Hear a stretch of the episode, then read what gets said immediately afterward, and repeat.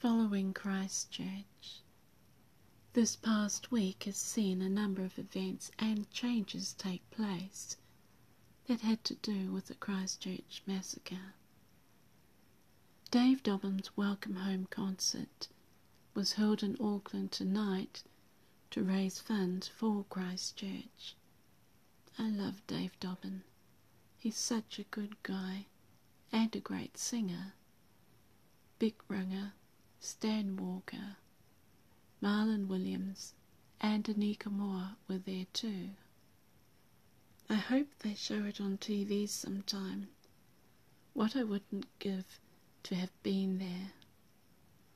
Lorde wasn't able to make the Auckland concert, but will be available for the second one, being held in Christchurch on Wednesday, 17th of April.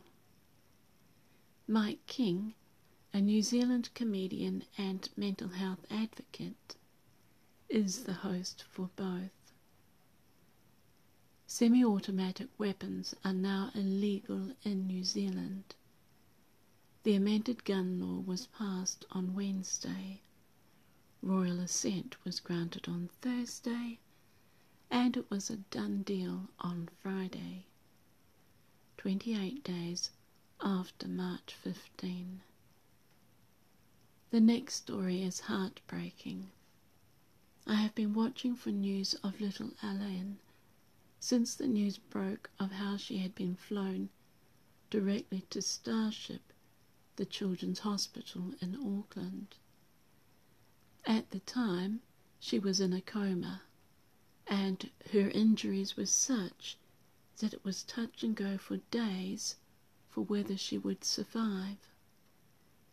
Four weeks after being shot multiple times at Al Noor Mosque, four-year-old Alen is awake. Her father, Wasim Al-Sati, said that she woke up almost a week ago. Father and daughter have had several operations. Wasim says that the gunman was aiming at the little girl's head.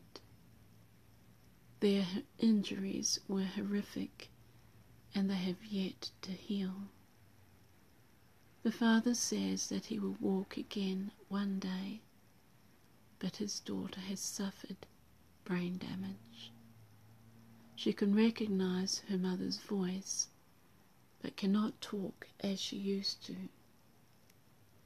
Wasim Asati is effusive with thanks and praise for the help that he and his daughter have received from the hospital staff, the Prime Minister, and the public. A Givealittle page has been set up on behalf of Wasim and Alen for anyone that might want to donate.